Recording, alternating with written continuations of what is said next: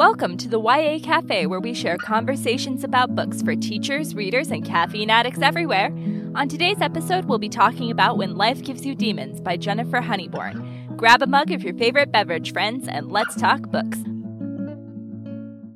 This podcast is made possible by Nouvelle ELA Teaching Resources. Find secondary ELA resources to engage and inspire, like creative reading task cards. N O U V E L L E E L A. Something new. Welcome, y'all. As always, our first segment will be spoiler free, and so you can stick around even if you haven't checked out the new novel yet. I'm Danielle Hall, an 8th and ninth grade English teacher, and I blog at teachnouvelle.com. And I am joined today by the incomparable Erin Callahan! Yay! Hi, Erin. Hello. Solid reference to my book. I appreciate that. All right, Erin, I am totally excited to chat with you. I have been recommending The Art of Escaping to every person I make eye contact with. I truly appreciate that. And it's super easy to recommend because it has a great elevator pitch. So, The Art of Escaping is about a teenage girl who trains to become an escape artist. And when she's performing secretly, leading her double life at an underground venue, she sees a classmate who may be harboring some secrets of his own. Spoiler, he's gay. Not really a spoiler. I didn't really mean for it to be a spoiler. It just got marketed that way. But, you know, live and learn. Write and learn. Write and learn. So, for those of you who are not currently looped in, we did an Art of Escaping episode. It was episode number 18, and you should totally go listen to it. I'm not saying you should stop listening to this one, but we reviewed Erin's book, and then she liked our review enough to be like, I'll come on the podcast. I'm very excited. Yeah, I'm totally excited to have you on the podcast. And I have just been obsessed with, like, I can't stop thinking about escape artists. And especially, like, so I know we quoted this in that episode, but I haven't forgotten it where Maddie's like, I don't have claustrophobia. And Miu's like, yet. And I'm like, oh my goodness. Yeah, I know. I would not want to be locked in a trunk. Uh, many people have asked me, have you attempted an escape act after this book came out? And I'm like, no, and I'm probably not going to. This is the magic of writing. I can go experience a thing and not actually do that thing. Yeah. and so, can you tell us about Princess Tenko? So, the initial inspiration for this book occurred when I was about six years old, and I was watching a show called That's Incredible. And a escape artist named Princess Tenko, who's from Japan, performed an aquarium escape on that show, and it blew my mind. so when I sat down to write a novel, the first image that came to mind was a teenage girl doing a water tank escape. And then my other primary goal with the book was to write a book that focused on friendship as opposed to romance. Yes, there's some it. of that in YA. I just feel like not enough. And a lot of the friendship books are like, ooh, let's dig into this toxic friendship as opposed to let's celebrate friendship and supportive friends.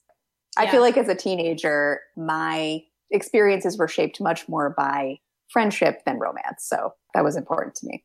Yeah, that's well said. I guess I've never really thought about that before, but like the books that we give teenagers are often very like romance focused, whereas like real life, that kind of stuff is fleeting. Okay, so I want to ask you about your top secret new project. I have several in the works, but I am currently working on a horror novel inspired by Goodnight Moon because I have a I have a three year old that you call the goopster, good, the goobess, the yes. goobess. That's better than because I don't want to use her real name on social media, so that's what I call her on my blog. Um, but yes, uh, that's what I'm currently working on because I have read Good Night Moon roughly a thousand times, and some people apparently find aspects of it kind of terrifying. So I just took that and ran with it. You are leaning all the way in. And the last thing I found on your blog when I stalked you was a set of entries that you have called hashtag YA My Life. It's basically revisionist history, right? Like on your own life. Yes, of my own life. Yes. I was really going to try and make YA My Life a thing but it totally did not catch on. But those entries are still there. They will exist. Feel free to go read them. And if you ever want to write a YA My Life post or ask that I do a revision of something that happened to you, uh, oh. uh, yeah, I'm, I'm open to doing that. So, like, the premise is she takes a cringe worthy moment from her teen years and she rewrites it so that she is the YA protagonist. Yes, the spunky YA heroine I wish I had been yes. as a teenager. And I was thinking, you know, our audience is primarily teachers and librarians. This would be a great classroom assignment. Like, students, take something that happened to you and rewrite it so that you come out totally heroic. That's amazing. Make it happen. Yeah. All right, so let's talk about demons. When Life Gives You Demons by Jennifer Honeybourn is a new spin on the teenage monster hunter trope. This time, Shelby has been training to be an exorcist, a secret she's kept from everyone but her uncle and her absent mother. So, yeah, on top of biology, the worst, and geometry, the worst, she has to come home and study Latin. Stuff happens, Shelby learns stuff. It's a summer romp within a terrifying subgenre of supernatural fiction. So, Erin, what did you think? Overall, I, I liked it. It's a lot of fun, and it's like reading a piece of candy. Yeah. I mean, it's a book that doesn't take itself super seriously, and I fully appreciate that. I appreciate that too. It's short, it's a standalone, it's a great cover. I don't know. It, it, just, this was the perfect release moment, right? Yes, it's actually, I think it would be a really good beach read that's sort of a little different from your average beach read because demons. Uh, so that's fun. yeah. And um, the pacing is very snappy. So I appreciate that it's just under 300 pages or some something like that. the right amount of pages. Callbacks. um, yeah, and I think the narrative voice helps out a lot. Like it's, I mean, helps out. It doesn't need any help. It's a light, fun read about demons. Question mark, but demons can be fun. but I just wanted to read a little blurb. Uh, we enter this book mid exorcism, I sigh and hold the heavy silver crucifix a little bit higher. Mrs. Collins is chained to the bed, her thin arms stretched across the mattress and secured to the headboard with iron handcuffs. Sounds totally sadistic, but it's actually a necessary safety precaution. That old lady may look frail, but if she weren't restrained, she could easily tear me apart. And from the way she's glaring at me with her crazy red demon eyes, I have no doubt she'd like to. So, yeah, Shelby is funny. She's funny, she's likable, likable. So we'll circle back to the likability in the spoiler okay, section. cool. um, so what I definitely wanted to talk to you about was Buffy the Vampire Slayer. Yes. I definitely got echoes of Buffy here. One detail I love is that Shelby carries a bejeweled spray bottle of holy water, which is like ridiculous and seems like it would be useful when fighting demons. Right. She uses it primarily to test whether people are possessed. Yeah, so she just like sprays them with holy water. It's like if their skin bubbles, then they might be possessed. So that's it's clever. Yeah, I thought that was really cute. And I did want to say that we get the sense throughout the book that it's not like Buffy or Supernatural, where, you know, the vampires exist, the demons exist, but so do all the other things, right? In this book, we have no sense that there's other things. It's pretty much just demons. And I did want to out you, Erin. You gave me permission in advance. Erin has never seen Supernatural. Yeah. To be honest, this is terrible. It's going to reveal me as such a TV snob. I have hated on the CW for like the longest time. But and I Jane actually the think Virgin. there's probably Jane the Virgin's on the CW. that either. Plug it one more time. Jane the Virgin. um, I mean, I think when when the CW first started out, perhaps with the exception of Veronica Mars, I was kind of like, there's so much on TV. Why am I going to watch this? So it wasn't something that grabbed my attention initially. But someday I will probably have to binge like the entire series because that sounds fun. I did read Ship It by Britta Lundin. Yes. Which I know was inspired in part by that show. Yeah. I really enjoyed that book a lot. And we were going to do it for the podcast, but, you know, then I read it and it was amazing. I ended up writing a blog post about it called The Unrecommendable Book. It's um, a great post. You read my blog? you looked at my blog and I looked at yours. Well, thank you. For those of you who haven't read my blog, this post about Ship It by Britta Lundin, basically, I posit that, you know, occasionally a book is subversive or maybe like sexy in a way where a student cannot accept that recommendation from a teacher or a librarian, and a teacher or a librarian really can't recommend that book. And it doesn't mean that you shouldn't give students access to the book. But, you know, you walk a fine line of being able to hold it up in front of the classroom and do a book talk because then they're going to read it and they're going to be like, oh, Miss Such and Such, you read the sex scene? yeah, it is a good book, though. It is a good book. All right. So we're going to talk about When Life Gives You Demons now. Okay. So the reason why we're talking about Supernatural is because these guys in Supernatural are part of the family business of demon hunting. And in the same sense, we have Shelby, who is inheriting demon hunting from her mother and her uncle. Her uncle serves as our mentory mentor, Giles figure. Why aren't you training harder and learning your Latin and blah, blah, blah? And her mother is absent. So, one of the things that Shelby deals with is like, oh, my mom and I got in a fight right before she left. Maybe it's my fault. It's a funny, lighthearted book. And so it's weird to have this like very serious missing mother thing in it. Yes. In particular, the fight that they had, I thought was very well done. But I was almost like, oh, wow, there's layers here that could be a whole different story. And it's one of the few moments of like, I don't want to say genuine emotion because the book is full of like genuine emotions. They're just sort of presented in, in a funny, entertaining way. But it's almost like a like a slice of YA contemporary in the middle of this book that is sort of like a fun supernatural beach read. I really agree. So I'm not saying that it was a mistake to put that in there. Like I think that it was well balanced by all of this humor, but it definitely was a part that was different from the rest of the book. Yes, it probably needed a little bit of gravity. So I, I think it was a smart choice on the part of the author to to put that in there. Yeah. And then we have this other thing which I feel like can't be ignored, which is this is a book about demons, even if it's funny. And demons are are really serious to a lot of people. Yes. I mean, it didn't offend me in any way because I'm just I'm not a religious person, but I do have to wonder if some people are going to see this and be like demons are not a thing to be made light of because they take them very seriously. But this book isn't for those people. It's for the people who like Supernatural and Buffy the Vampire Slayer. Yes. Right, it absolutely is. And I told you before we recorded that I would feel remiss in my duties as an English teacher if I did not point out that supernatural fiction functions as like a metaphor for the human condition. Danny, can't you see? Demons are a metaphor.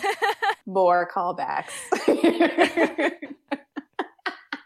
and with that, friends, we'll take our first break. When we come back, we'll share about things we like a latte.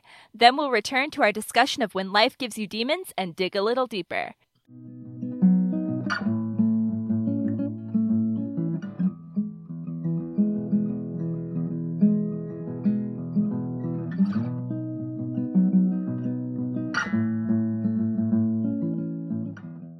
Hey, listener, are you listening to this podcast and thinking, wow, this chick is so funny? I know, me too, right? So you should come back and listen to next week's podcast, which is going to be about Lovely, Dark, and Deep by Justina Chen. If you would like to check out that book and pre order it and support us and the author, you can do so by checking out our Amazon affiliate link. Happy reading!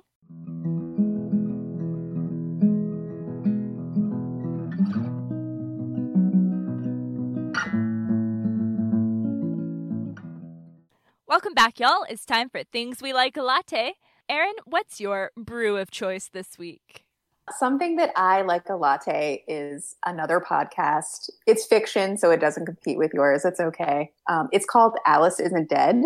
It's done by the same people who do Welcome to Night Vale. Ooh. So if you're a fan of that, you've probably already heard it. But, you know, in general, I just recommend it. Uh, it's about a woman who takes a job as a truck driver and drives across the country searching for her wife. It is about monsters and abandoned places and more than anything, America, but in a way that is really fresh and smart. Is it funny? There are moments of humor, but I, I would say that overall, it is pretty dark. Not a beach listen. How about you, Danielle?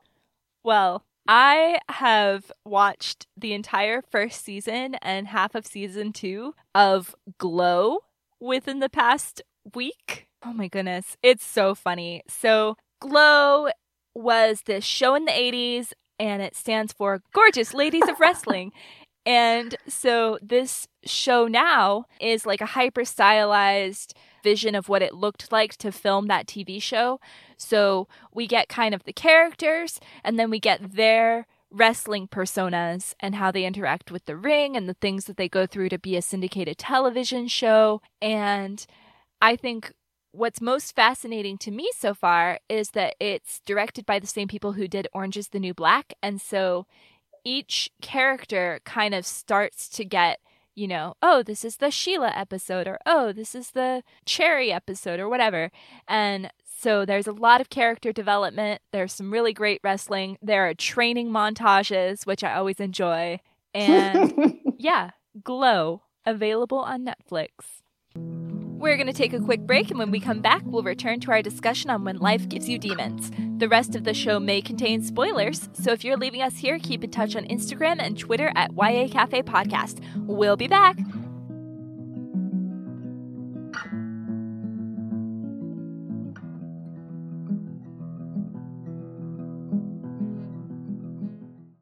Welcome back, y'all, to the YA Cafe. We're continuing our discussion on When Life Gives You Demons by Jennifer Honeybourn. If you haven't read this yet, we want to warn you again that this segment will contain spoilers. Spoilers! So, Erin, let's play a game. Oh, I'm excited. I call this game Was It Foreshadowing? This is a good game for this book. So, it turns out her Uncle Roy is a painter. Not a very good painter, just paints for fun. Paints flowers. Here we go. There's a new painting on the wall, a big blob of red with a black center. Uncle Roy is way into painting lately, and his rudimentary canvases are all over the house. He only paints flowers for some reason, and I think this one's supposed to be a poppy. So, Erin, is it foreshadowing? Apparently it was, but I totally did not pick up on it. I totally missed it. What was it foreshadowing for? Okay, so it's on page 255. Paint blue, he says, glancing up at the ceiling and snorting. Old wives' tale. A shadow of a smile crosses my mom's lips. Like your flower paintings? And then he says later, those paintings did us no good. Oh, okay. So it was foreshadowing. Ding, ding, ding, ding, ding. It was foreshadowing. Next up. So she has a crush on this boy Spencer. This is the dude that tutors her, and otherwise they have like no contact.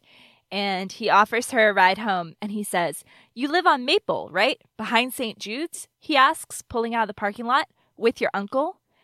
I glance at him, surprised. Spencer and his family go to a different church, so I didn't expect him to know where I live, much less that he'd know about Uncle Roy. So, is it foreshadowing? Apparently, yes. because it turns out Spencer is a demon hunter. Of course he is. I actually kind of loved that. So Shelby and her uncle follow a very, I guess, orthodox, I don't know what to call it, like method of exorcism that is rooted in Catholicism. And Spencer and his brother Mark are sort of like eclectic demon hunters pulling from various cultures in a way that Uncle Roy initially sort of finds distasteful, but he needs their help. So, yes, I loved that. It was very much like the new demon hunters kind of butt heads with the old demon hunters, but in the end, we all have to work together and accept a diversity of ideas to conquer evil. Last one, when she goes over to Mark and Spencer's house for the first time, she meets the dog, Cerberus. I turn around and speak of the devil. There's Mark, parked in front of a massive stone fireplace. He's holding on to the collar of a big black Rottweiler, the same dog that was at the tattoo shop. It starts to growl when I approach. Seriously, what is up with this dog? Is it foreshadowing? Yes. sort of. I'm terrible at this game. No? what was it foreshadowing? It wasn't foreshadowing. I mean, it kind of was because, okay, so Mark has a dog named Cerberus, which I think is like clearly a clue that they are involved in the demon community in some way that we don't know yet what that is. I mean, come on, the dog combined with the 666 tattoo. I thought I knew where that was going, but apparently I was wrong. Did you think he was a demon? The dog himself? No, not the dog. Or Mark? I meant Mark. Dog. Did you think he was going to turn out to be a demon? I thought he was going to turn out to be someone who helps demons gain access to our world. That was my theory of where that was going, but gotcha. I was wrong. Instead, yeah. he's just a person who poses as a demon to like catfish demons. yes, that's a very good way of putting it. All right. So that's our game. Hope it was as enjoyable for you as it was for me. And lastly, I want to talk about her mom, the big bad, and the resolution of this book. So, her mom was missing, turns out not in Italy, and did not leave of her own volition.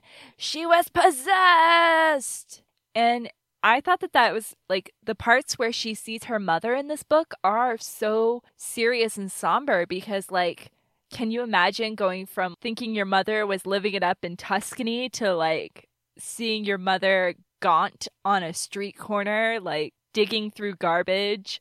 The way the author describes how the mom looks in this like tattered raincoat with a bag on her head and like, you know, she's lost some weight. It's kind of heartbreaking uh, in the middle of this fun story about fighting demons. It's like, oh, wow, that's Shelby's dealing with some things and some stuff yeah. in those parts. The stakes are high. And we know from what Shelby has said earlier in the novel that, like, sometimes if the demons are, I don't know, in the body too long, the exorcism doesn't necessarily bring the human back, right? She right, mentions, yes. like, oh, this person was possessed for too long and now they walk around like a zombie that was a clever way of upping the stakes. Yeah. That like if you don't exercise someone quickly enough, they could be forever damaged by their possession. Yes. I really liked those stakes. You know, I liked the setting of the resolution. I did not know that Seattle had this like artsy troll sculpture under a bridge. Me either. I think that's a nice like geographical detail to yeah. throw into. And it, it worked very well in that scene. But otherwise, I don't know, the resolution felt a little easy, but maybe it aligned with the the general tone of the book more so than my expectations about how difficult exorcising this demon would be. Yes, I, I actually felt that all of the exorcisms felt almost too easy. Even when they're failing, I was like, shouldn't this take hours upon hours of like grueling incantations and like throwing holy water? And I guess that's just based on my cultural perception of exorcisms from other media. Yeah. But they are pretty quick in this book. There well, I think that that's like intentional, right? Because she has this moment with like oh crap, her English teacher is possessed. Can she exorcise the teacher before the bell rings? Did you identify with that? What? Okay, well, I didn't read it that way, but now I'm mad. I just wonder if some mornings, like before you've had your coffee, your students pop in and they're like, oh, she's possessed. I feel like students everywhere should just carry their bottle of holy water around. Is today the day? Squirt, squirt. Okay, no, today she's she's clear, y'all. You can come on in. uh... All right, so let's circle back to the likability of this first person protagonist. Shelby is a super likable character. And there is absolutely nothing wrong with that. But, but I do feel here comes the but. I have to admit, I feel like I'm seeing a little bit of, of a rash of like just, I don't want to call them generically likable, but female protagonists in YA who they have annoying quirks or maybe like funny little quirks, but they don't have anything significant that makes them extremely flawed or problematic or frustrating. A well known generic protagonist is Bella Swan of the Twilight series. So Yes. Bella was written in such a way that any reader could kind of like draw her on as a mask and then live the fantasy, right? So right. I think that that obviously that was a huge sensation marketing wise and, you know, revenue wise. So I wonder if, if that increases the marketability of a book. I mean, sometimes it probably does. Um, and, and you obviously you want your audience to be able to connect with your main character because they're the character that is going to carry the reader through the story. But I have to wonder if we are so critical specifically of female teenage characters Mm-hmm. that we are like shaving them down into something that doesn't resemble an actual teenage girl. Does that make any sense? Yeah, it does. Um, I definitely think it's a valid question. I don't think Shelby was completely devoid of personality. I really liked No, how she she would like prepare healthy food for Uncle Roy, but then like leave and get donuts on her way to school. Like I really Yes. liked that. And that's a lovely little detail, but that's kind of like a cute quirk, right? That's not Oh. something that a reader is going to go, oh, how dare she? I do think that, you know, it's always important to keep in mind like who benefits from generic teenage girls. Like it's not teenage girls who are reading it. They don't benefit from just being able to like step into the story and not like feel any resistance from a character. I think it's, you know, it's when you have a character who's different than the reader that the reader can like learn the most about the world. Yes. And and some readers read a book and they think if they're frustrated with a character, that means that they don't like the book. And I kind of want to be like, if you're frustrated with a character, it means that you're connecting with them. So that makes it effective writing, at least to some extent. I think there's absolutely a need for some totally likable, non challenging, non frustrating female protagonists in YA. I just hope that they don't take over the market because I really want to see books that have complicated, frustrating, potentially problematic female characters. But overall, this book is a lot of fun. I don't, in this particular case, fault Shelby at all for being likable. I think she works very well within the context of this story, and you guys should check it out. And that's our show for today, friends. Thank you so much for joining me, Erin. Yay! Thank you for having me. This was fun. Come back anytime. And you can find Erin on Instagram at Erin P. Callahan and at erinpcallahan.com. You can find us on Instagram and Twitter at YA Cafe Podcast. We'd love to hear from you. And if you're enjoying this show, leave us a review on iTunes. Do it. Happy reading.